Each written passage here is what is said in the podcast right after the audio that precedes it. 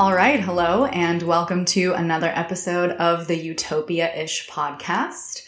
I'm Allie Jessing. I'm a multidisciplinary artist, a utopian philosopher, and the founder of Aspasia Media, the multimedia streaming platform for independent art.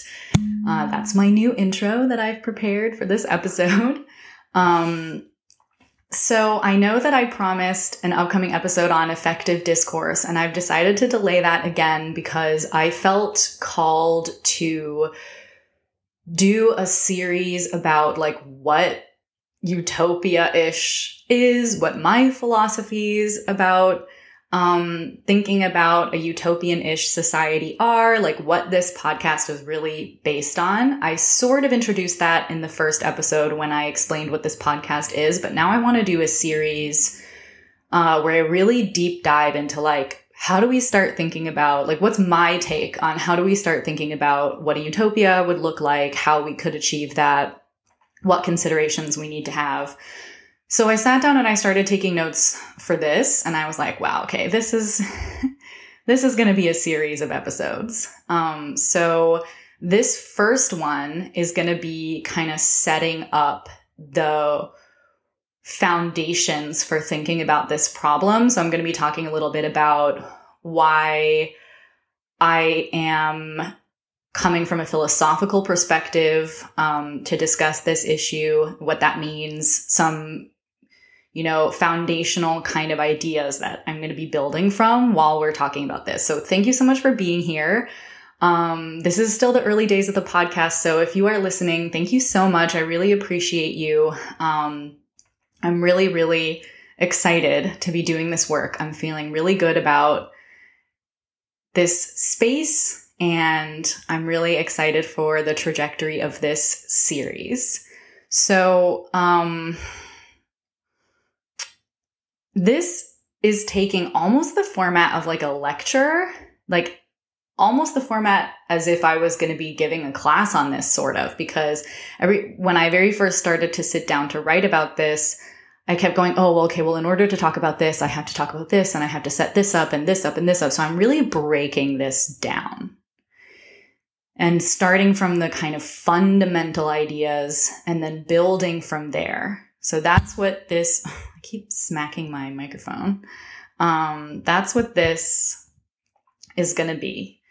So um, this episode is the the power of philosophy, why I think it's important, how we're going to use it, how I'm going to use it, what ideas, what philosophical ideas have influenced me in conceptualizing this uh utopian-ish collection of ideas. Um, so if you haven't listened before, I did my undergraduate degree in philosophy. So a lot of these ideas were things I was exposed to during my education in that, and then I've kind of expanded upon them um, in my own thought. So, you know, one of the things I think is so interesting about philosophy is that it's very misunderstood. So when I was studying philosophy, uh, people would always say to me, like, oh, so useless. Like, what are you going to do with that? And even people within my field, like even people who were studying philosophy alongside me were saying, oh, what are you going to do with philosophy? Like, what's the, like, what's the point of that? And I think that's so amazing. Um, I love philosophy. I think philosophy is, is incredibly valuable, and, and I'll explain why that is. Um, and it's funny. I recently, so I went on a trip to Seattle with my friend, and I picked up this book in a used bookstore. I have a copy of it here. So if you're watching on the YouTube channel, um, you can see it's called The Dream of Reason by Anthony Gottlieb. And I just saw this in a used bookstore, picked it up. It seemed interesting. And I haven't gotten very far into it. I'm really only like twenty pages in. But already he said something that really aligns with what I'm going to say here, which is he sort of explains that philosophy as soon as philosophical questions start to become really like addressed and really studied, then we start to think of them as being problems of quote unquote other areas of study, like sociology or science or something. Um, and so he's like, you know, philosophy kind of gets lost. Like what started as a philosophical question then becomes a problem in another, another area. And I'm using air quotes when I talk about an, a, another area of study, because in my opinion, everything is philosophy, and philosophy is everything. Like philosophy is the original, is the, is the umbrella, is the O G subject from which all other subjects are born. And so I have here written in my notes, like philosophy is the question. It's the question that then leads us to develop a scientific method. It's the question that then leads us to seek to understand the universe, or seek to understand the insides of our bodies, or seek to understand the depths of the ocean. And so to me, every subject is philosophy. Um, and that's why I think philosophy, it's bizarre to me that philosophy is not like the core of our education system. Um, because really, it's funny, I'm skipping around in my outline now, but I'm just going with the flow. You know, um, what we're doing in our education system a lot of the time these days is like teaching people how to internalize, like memorize, and then regurgitate information.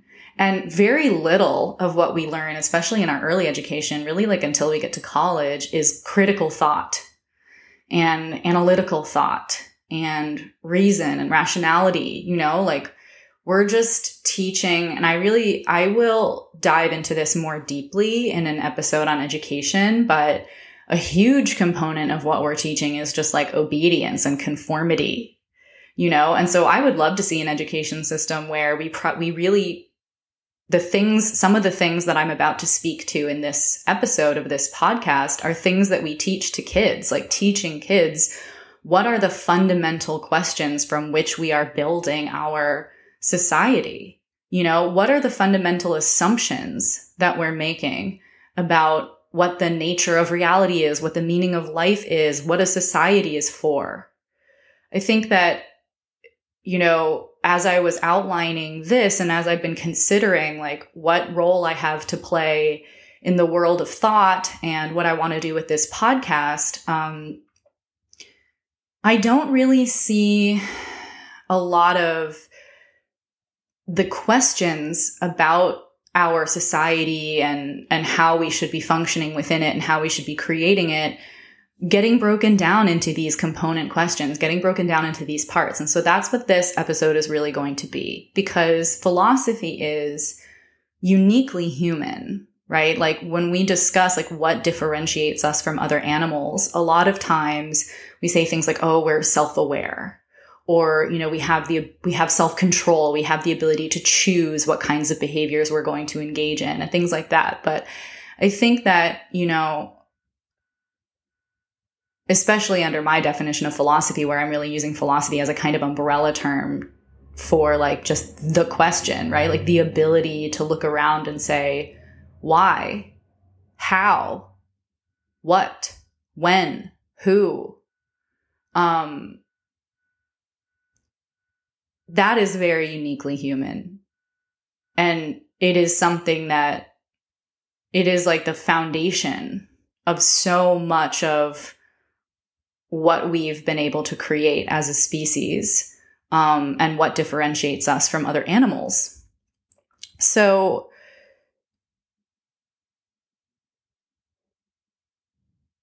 let me think.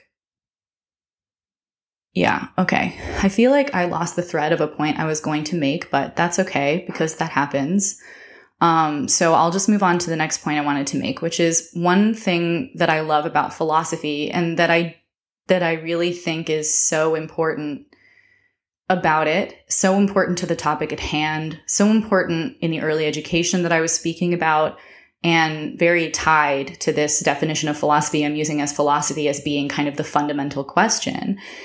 And it's why I decided to study philosophy. So I may address this in more depth in another episode, but effectively what happened to me was I was in community college and I was going to study music um, because I've always been a musician. And then I just am very, very bad at academic music. Like I really don't enjoy it. And I, I, I didn't like doing it as a as a mode of study. I did eventually get a master's in it, so that's a topic for another time.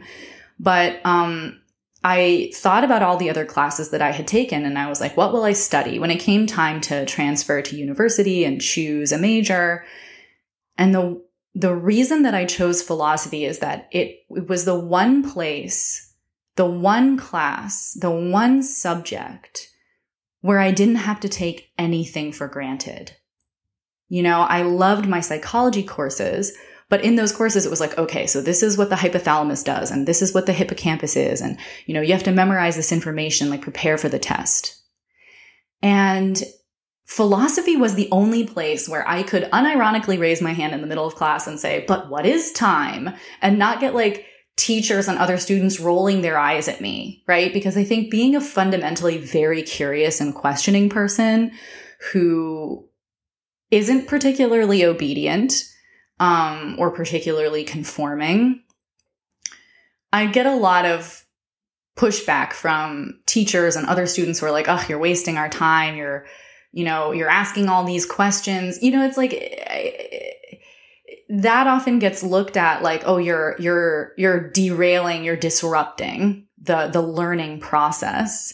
And philosophy was the one place where like you could ask a question like that and it would be celebrated by the teacher. It would be celebrated by the students. You didn't have to just accept anything you were told. You didn't have to just assume the truth of whatever you were told. And we could really just dive into these questions. And that's why it was like, it was so intense when I was writing the outline for this episode, because I would start to write something and I would be like, oh, but, you know, even to use a term, and I'll get into this later, but to use a term like objectivity or subjectivity requires us to get on the same page about what we mean by that. And what we mean by that might be different in different contexts and things like this. And I think that a lot of conflict that comes in conversations, and this is going to be something that I should address in the discourse episode, comes from just people meaning different things by the words that they're using. And that's inevitable. Like we should have a healthy understanding that everyone has a different intrinsic understanding of the meanings of words. And there's so only so many ways in which we can get on the same page. Um, and that's why I think that it, it's like a pet peeve of mine when people say, oh, that's just semantics. Like semantics is vital. Sem- it's very important that we understand what we're talking about. So we're not arguing about two different things. And this is all in support of me explaining why philosophy is so important. And it's really at the core of the work that I want to do here in this episode. It's really at the core of my life and how I identify as a a creator and a thinker. Um, and I feel like, you know, a lot of people just view philosophy as being this very inaccessible, very uh, kind of esoteric, kind of intangible thing. And I don't agree. I think there's a lot of tangibility, but I also think that to a certain extent, the the question nature of philosophy is very important, that we we really need to start releasing our sense of certainty. Uh, and that's, so that's what I'm going to get into here.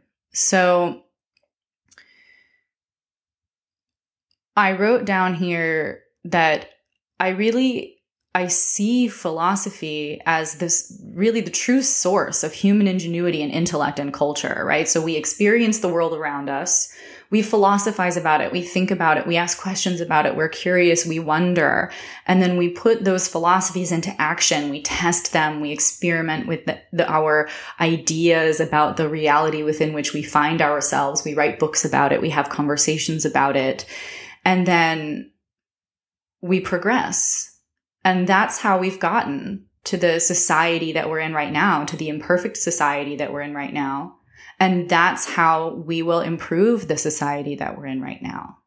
And so we need a healthy understanding of philosophy and what that means and how practical it is and how useful it is to us as a society to intentionally develop ourselves. Because I think there's been a lot of unintentional development of our society, and I'll address that in the next episode in the series when I start to talk about um, competition-based and profit-based societal structures, which is what we're functioning from right now.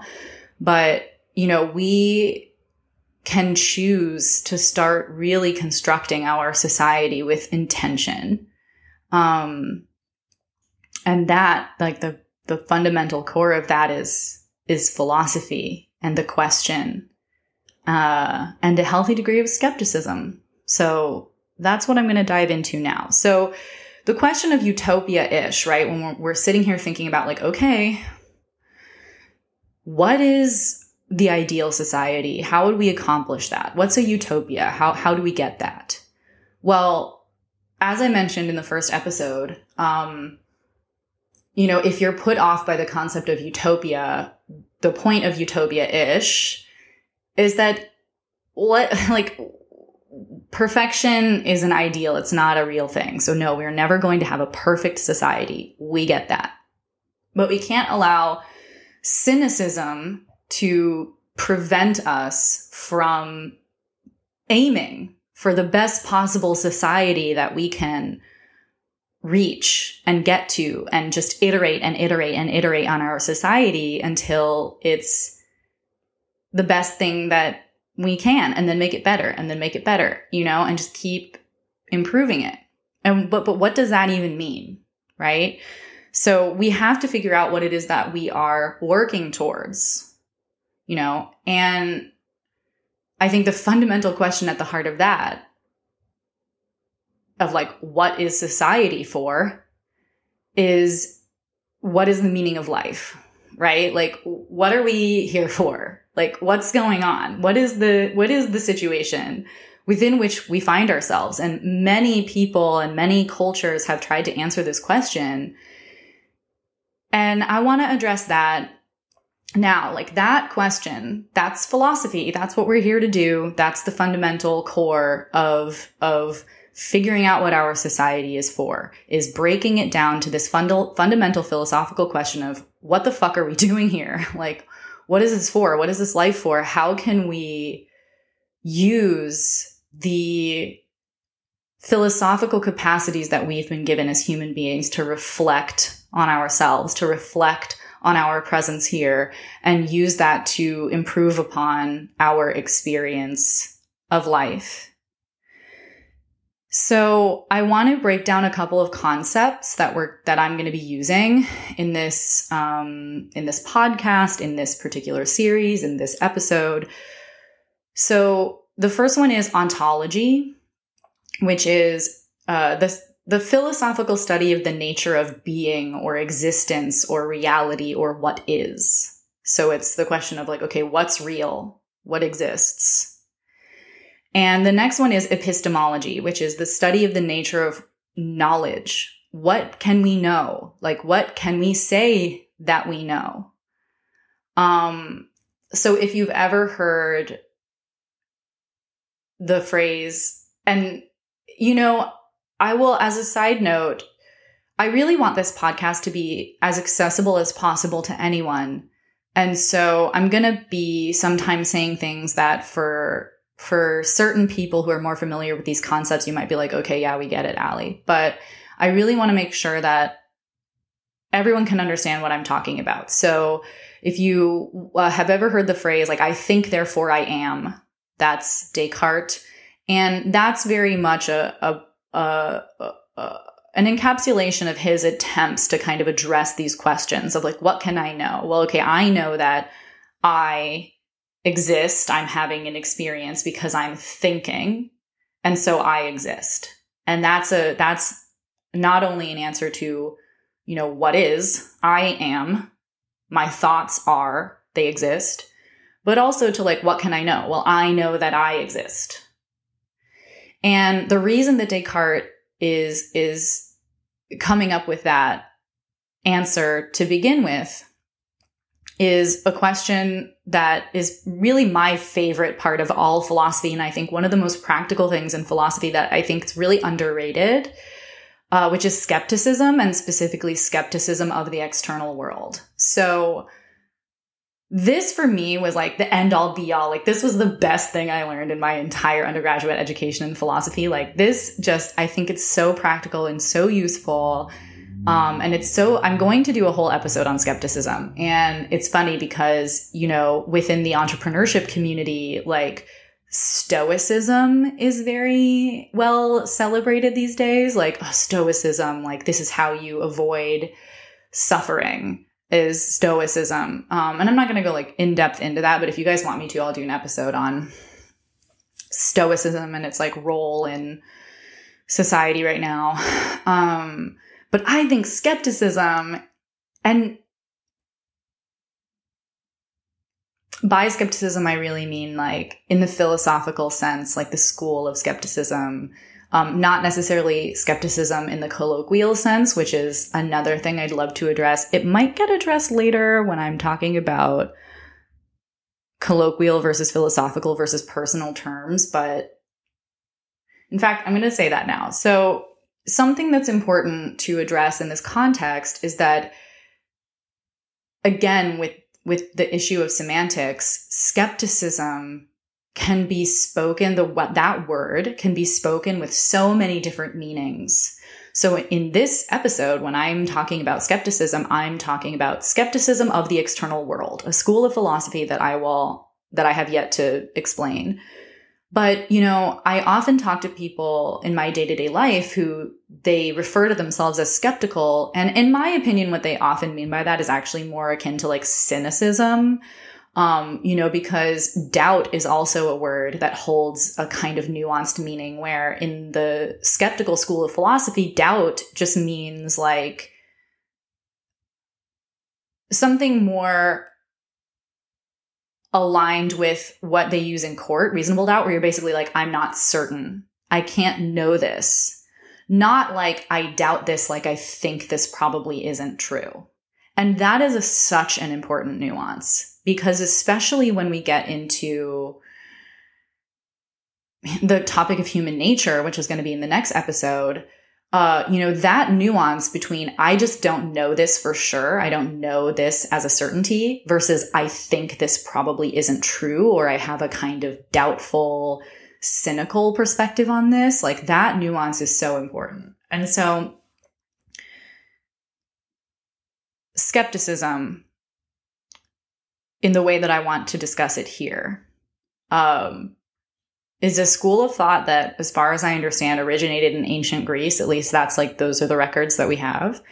Um, and I'd love to just write a little love letter to the ancient Greeks right now, because I think they are such a fascinating culture. And there's so many fascinating cultures um, from all over the world, but the ancient Greeks are relevant to the, to the episode that I'm recording right now. So, I mean, I like everyone's heard of an atom, right? But not everybody knows that where we get the term atom is that in ancient Greece, there was a school of philosophers called the atomists who postulated that if you were to cut anything that you find around you, like any material object in the world, so myself, my cat, a sofa, not that they had those, oh, maybe they did, um, you know, some water, whatever you could find. If you were to cut that and cut that and cut that and cut that and cut that and cut that, you would eventually get to like one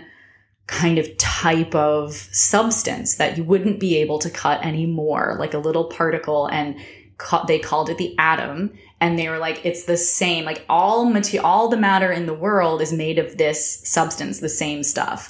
And if you think about a society without microscopes that just like made this up, like literally just imagined that everything in the world, the human body, sand, water, fire, could be divided down into one substance, that is like a very fucking wild postulation. Like, who came up with that? That is so crazy. And yet, you know, until we discovered subatomic particles, that was the truth. And, and it still is the truth, right? Like, okay, it's not the truth that you can't divide an atom anymore, but it is the truth that all matter in the universe is made of the same stuff. What? That is counterintuitive. Like, why would you think that? And so it's amazing to me that the ancient Greeks were just like, yeah, we think this. And then science years and years and years and years, like thousands of years later, was like, actually, that's true. You know, wild. So I love the ancient Greeks. They said a lot of really stupid things as well, but such interesting things came out of that culture. And one of those things, my favorite thing ever, and if you've seen The Matrix, it's based on this. Uh, skepticism of the external world. Effectively, how do we know that the world we're experiencing exists objectively outside of our experience of it? So with every conscious being, every human, every, maybe even every animal, anything with eyes or a brain or the ability to see the world, blinked out of existence, would the universe still exist in the way that it is? Is it the case, um, in a kind of like Newtonian physics perspective, that the universe is effectively just matter that's interacting, and consciousness is a byproduct of that matter interacting, and that our eyes and our brains are functioning such that we are taking in like the truth of what's around, and we're seeing truthfully what's around, you know? And what's interesting about that in the time that we're living now is science has actually proven that no, we don't experience the world as it is. Um, you know, we know that there's far more information that's coming into our eyes and being processed by our brains than we consciously experience. We know that matter is affected by our observations of it. Um, you know, that multiple possibilities exist simultaneously until they're observed, and then they collapse into one possibility. That's quantum mechanics. But it's still not really like a very commonly held belief by people living in our time that we can't take our experiences for granted. You know, that that that what we're observing, even even what science is observing, is subjective. It's not objective. And so I want to address that there's a number of different ways we can use the terms subjective and objective, right? So in the in the way in which I'm using it now, what I mean is that we cannot escape from the subjectivity of our reality. Like, we don't know what the truth of the nature of being and the nature of, of existence and the nature of reality is. All we have to go off of is our experience of it. Our science is subjective in this way, you know, and then I like to think of discussions about reality like layers of an onion. So, you know, we could say, okay, if you're really, really, really talking about like the core of what is reality, and you're in the most like the most philosophical question of that, then that's what we're talking about now, which is basically like, we don't fucking know, and we can't know. Epistemologically, we cannot know what the nature of reality is outside of our subjective experience of it, or that there even is a reality outside of our objective experience, our subjective experience of it. Like, what, what does reality even mean? Um, I got so, oh yeah, I was talking about layers of reality. So then, okay, then we can talk about shared reality, right? So science can be described as being objective because it defines what we might consider to be facts, um, which are like shared. I consider that to be something like sort of shared reality, right? So uh, our collective observations. And then you might be sitting in a room with five people and one of them, uh, you know, has a hallucinatory mental illness or something. Uh, and, uh, or like, I don't know if I, I'm not going to get in the weeds about the concept of, of mental illness and, and its relationship to the nature of reality right now. But say like, you know, one person in the room is like, oh, there's a pink elephant in the corner. And the other five people are like, yeah, that's not there. Then the relative reality might be that the, the, the people that don't see that are like, this is more, our perspective is more real than that person's. That might not be true actually, right? That might actually be there. And they just don't see it. And then again, like, there's this, when I said that even just now, I befuddled myself because I was like, well, what do I mean by it's actually there, right? Because experience in and of itself is also a type of reality. And so when I try to answer the question, what can I say that I know about the nature of reality, I end up just saying, all I know is that I'm having the experience of being something that I can call an I. Like uh, I, I, I, I experience myself being, very similar to Descartes.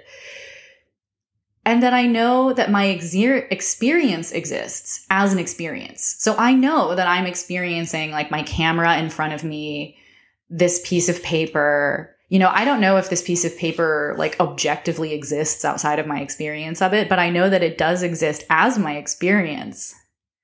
And that's like taking it even a step farther than Descartes, who was like, well, I'm thinking. And I was like, yeah, but you're also having an experience, and that experience exists as an experience. So skepticism of the external world, nuances about using the term objective versus subjective. Um, For the sake of this conversation, I'm using objective and subjective. And for the sake of when we're discussing skepticism of the external world, I'm using objective and subjective to describe like observed versus not observed. And we can't know what the objective nature of reality is. Our entire understanding of reality is subjective because we are observing it. And that's the only thing we have. And we cannot escape from that. And we don't have the capacity to measure anything without it being subjective in that way. So thank you for tolerating that digression about subjectivity and objectivity, but sometimes it's it feels inescapable to me to address these nuances um, so that we all really know what we're talking about, right? I don't want to get into an argument with someone who's arguing with me about objectivity, and in their mind, what they mean by that is facts that are defendable by science. While what I mean is, you know, science is inherently subjective. So we need to know what we're talking about. We need to know what we mean. We need to know what layer of the onion of reality we are on while we're talking. So skepticism, the ancient Greeks, atomists, objectivity and subjectivity, colloquial, philosophical, and personal terms, layers of reality, semantics. Um, so again, science is a tool that has limitations. It only has the capacity to measure our experience, you know, and not necessarily measuring, like it can measure things that we don't directly experience, but then we experience those measurements. We invented the tools that are measuring those things. So we're discovering things that weren't apparent to us with the naked eye. But we're still, every part of the scientific method is a, a, a, a tool of human observation. So it's subjective. And so, you know, I, I think I mentioned this in an earlier episode, but I have this kind of thing about like science dogmatists, where science, like a lot of people have this idea that science is this infallible thing, and that if it's not provable by science or not already proven by science, that it's somehow not true. And so, you know, part of the reason why I bring up skepticism in this instance is that I believe that healthy skepticism is a very important thing to have. a, a healthy humility in understanding how little we actually know, how little we understand, how many limitations there are on science, and what science is actually for, and what science can do and what science can't do, right? And so what we can do with science in order to serve this utopian-ish vision that I'm discussing here, in case you forgot, because I know there have been a lot of tangents, and I think about this space and my way of being in it, and this podcast is kind of a series of organized tangents. um, science can help us understand some of the universals of human experience. So, you know, one of the big uh, arguments that people make against the concept of utopia is like, well, everybody wants a different thing. You know, people are all different. They, everything's relative. You know, how could we pick a society? How could we come up with a society that would serve everyone? And, you know, that's true-ish, but there are a lot of universals um, to being human. And so, you know, first figuring out what are, what are we aiming for? Um, and so I did this in a little bit of a backwards, I put this later in my uh, in my list, but I want to address it now, which is like, what is our goal? What is society for? If all we have to go off of is our experience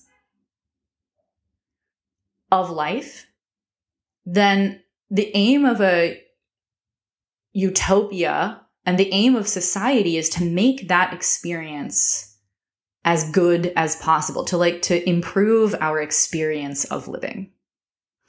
And we can use science to determine what improves our experience of living.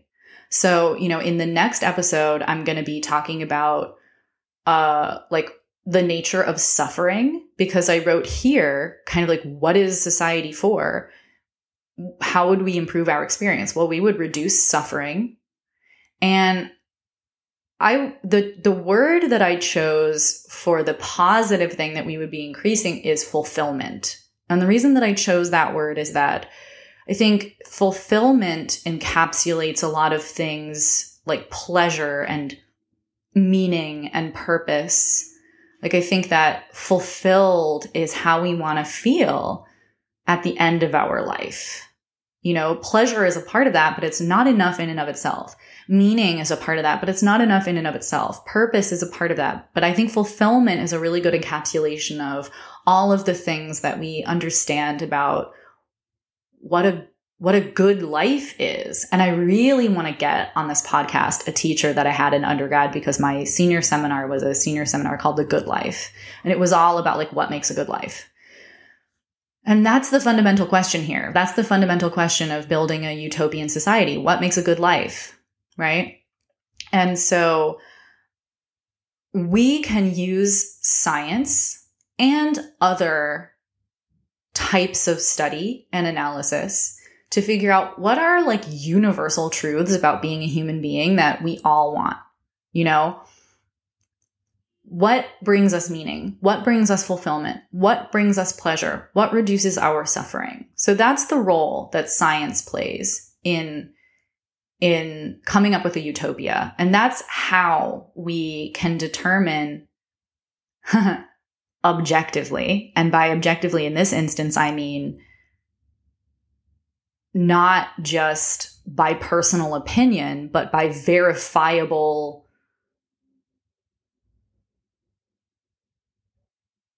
fact, quote unquote. And I think when I use the term fact, I'm going to mean like, this is pretty much a universally observable truth. Like it's a, it's a, it's a, it's a function of science, that scientifically verifiable observation. That's what a fact is. And, um,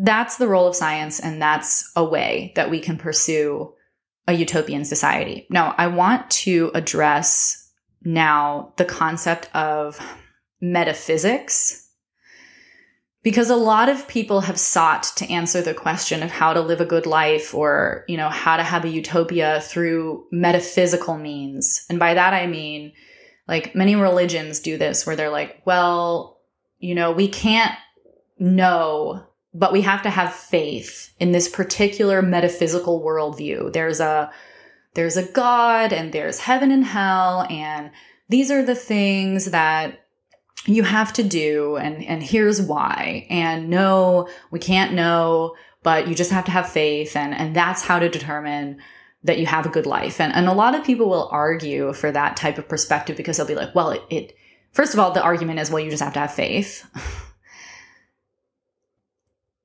Okay. You know, but I think that the practical argument for that is that it somehow, like, that it provides you with a moral compass. And we don't need faith-based metaphysical worldviews in order to have a moral compass, right? Like, we can build a moral compass based on our shared experiences of life, our experiences and science, right? So, you know, it's illegal in most, if not all, developed societies to murder people, because collectively we were, we were like, this is bad. This creates suffering. Let's not allow people to do this. And people still do it sometimes, but at way less often than they did before we collectively agreed that you should go to jail for this, right? And so, you know, we have the capacity to have a moral compass without the need for something, some unverifiable worldview or faith or what have you. And and I would also argue that in In my experience, and I know that this is potentially going to be controversial for some followers of this podcast, faith-based metaphysical worldviews are often very impractical and create way more suffering, right? Because then you start to take on these arbitrary laws that work against human nature and work against what feels good and natural to us and gives us purpose and meaning. Um, and you start, like, pointing the finger, and, and, uh, it, it, it has been used as a defense to create a lot of suffering in the world. So I find metaphysical worldviews as a basis for utopia building not only unnecessary, but often very impractical. So we don't need that, right? We need to just acknowledge that, you know, the point of all this is to say, what we have is our experience. That's what we're basing this off of. But the other point is to have some humility about what it is that we think we know about being a human being, about the nature of the reality within which we find ourselves. And the point of that humility, the point of this healthy skepticism, is it provides us with possibility-mindedness. And that's another thing that metaphysical worldviews like religions deny you, because you're not allowed to question. You're not allowed to envision other possibilities. You have to accept the, the, the capital T truth, right? Possibility-mindedness, optimism, is the most important tool that we can have when we're utopia building as a society. We have to believe that anything is possible. And the fact that we know so little about the objective reality of the universe within which we find ourselves means that anything is possible, right? Like, magic could be real. Like, I'm in a manifestation program right now, and not only is manifestation defended by a lot of aspects of the current science that we have, but it's like, I don't want to go down a whole rabbit hole about manifestation right now. So let me just think about how I want to, how I want to relate this to what I'm saying. Things like manifestation, not only do, have they been observed to work, but they're rooted in things that we don't scientifically understand. And so, you know, having possibility-mindedness about things like manifestation and basing our relationship to things like that on whether or not when we try them, they work. those are things that can really help us advance as a society, you know, not cynically rejecting things that we don't understand because we haven't figured out how to explain them with science, because science is this end all be all, right? We do not understand the universe. If you are having a hard time with that, watch some YouTube videos about quantum mechanics, you know? Um, so possibility mindedness is so important. Like, so many people that I talk to about utopian societies, et cetera, they always want to look at the past and go, oh, well, human beings are, you know, we get into the realm of cynicism, which I'm going to talk about at length in the next episode, but human beings, a human nature is, is this or that or the other thing. And we could never have a utopian society because this and that. Wow. You are so fucking hubristic that you think that you understand, that we as a species understand enough about human nature from just the past that we live, that we've lived, right? There is so much more at our disposal than we even understand. And having that open-mindedness, having that possibility-mindedness, having that healthy skepticism gives us room to really explore what's possible for us and really grow and expand into the future. And we need that. And that's what skepticism of the external world, that's what a, you know, a clear understanding of the limitations of our knowledge really provides for us. And that's why I really wanted to set up this series by getting this conversation about skepticism and our relationship to knowledge and our relationship to reality out of the way, because I'm going to be questioning that at every turn. You know, we need to release our assumptions. We need to be open-minded about what's possible, and we cannot chain ourselves to the past as if that's going to tell us what the future can be. Um, and it's, it's, it's some weird function of humans, I think, that we, that we even stare down the barrel of so much amazing accomplishment and things that we've done. And we're still so cynical. I mean, not me, I'm not fundamentally very cynical, but I think the majority of people that I experience in the world are very cynical. And I wonder why. Because and I'm, I was I I was planning, and I may decide to continue to do an entire episode about skepticism, although I'm I'm covering it quite extensively in this episode. Um, cynicism is not practical. It's not helping you. It's not helping us. It isn't helping us, and it, it's not like based in any verifiable science, right? Like, cynicism is a very destructive force that is not benefiting us. So I will be here to break down your cynicism. If you're listening to this and you're like, oh, I'm so cynical, then, you know, keep listening, because that is not doing you any favors. It's not doing us any favors. And it, frankly, you're going to get left in the dust, right? Because the people who change the world are the people who don't have that, right? Like, you know, think of the the amazing minds of your time, like Thomas Edison or Einstein or Tesla or anyone else. Those were not like cynical people, right? If if Thomas Edison was a cynic, then, you know, he would have given up a lot earlier.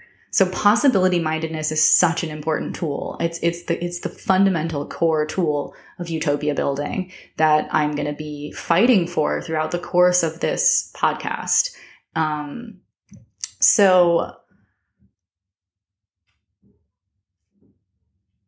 in the next few episodes of this series, I'm going to be addressing this question of, like, what is society for? It's for reducing suffering and increasing fulfillment. Well, what does that mean? How do we do that? What does that look like? Um, both in a big visionary perspective and also in a practical way. So my plan, I've started working on the outline for the next episode, and my plan is to talk about suffering and human nature.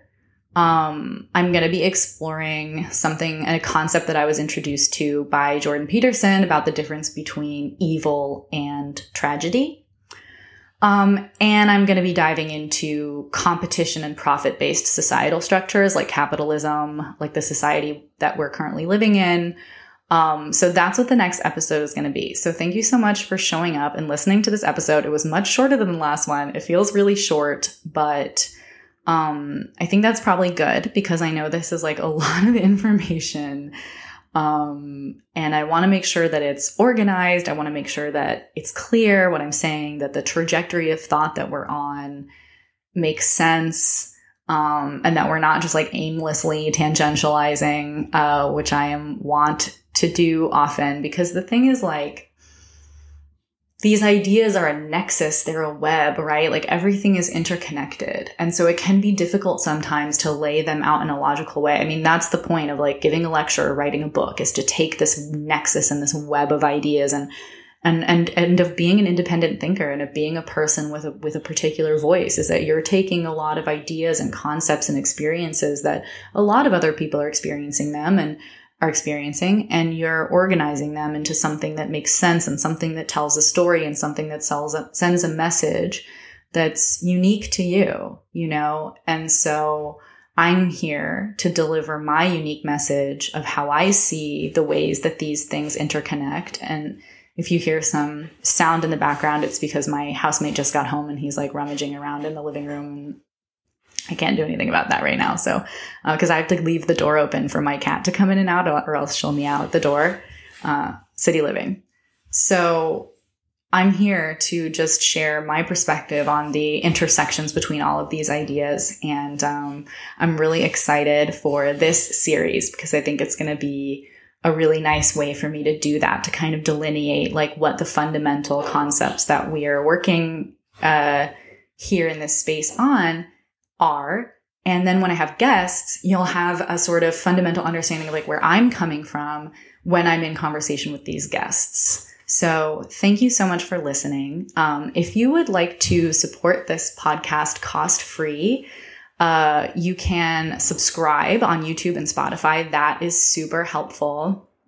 Uh, and I'm still waiting for Apple Plus to accept the podcast. So if you are listening to this in the future, you might also follow us on Apple, um, and leave a five-star review or a, like a good review if you like us. If you don't like us, then you could probably just not leave a review. I don't know why I'm saying us, because I'm literally the only person who's working on this, but, um, you can follow at Aspasia Media on uh, all social media, including TikTok, Twitter, and Instagram. Um, you can tell your friends about the podcast, please. That is really, really, really helpful. Um, you can join the mailing list at the website of my startup, which is w w w dot aspasia dot media. That's A S P A S I A. Um, and that way I'll be updating you as like the startup that I am the founder of. We are like an ideation stage. Um, as I'm developing that, you can get notified, and I'll also probably be sending out, I'm not currently sending out any newsletters, but I'm hoping to soon, sending out updates about the podcast, et cetera. I'm still very much in the early stages of these projects. Um, and if you want to learn more about that startup, you can uh, watch or listen to the second episode of this podcast entitled What is Aspasia Media? So thank you so much for being here. I appreciate you. Please uh, spread the word, do the follows, all the things. Show me that you're here. Leave me some comments. Um, help me know I'm not like just shouting into the void.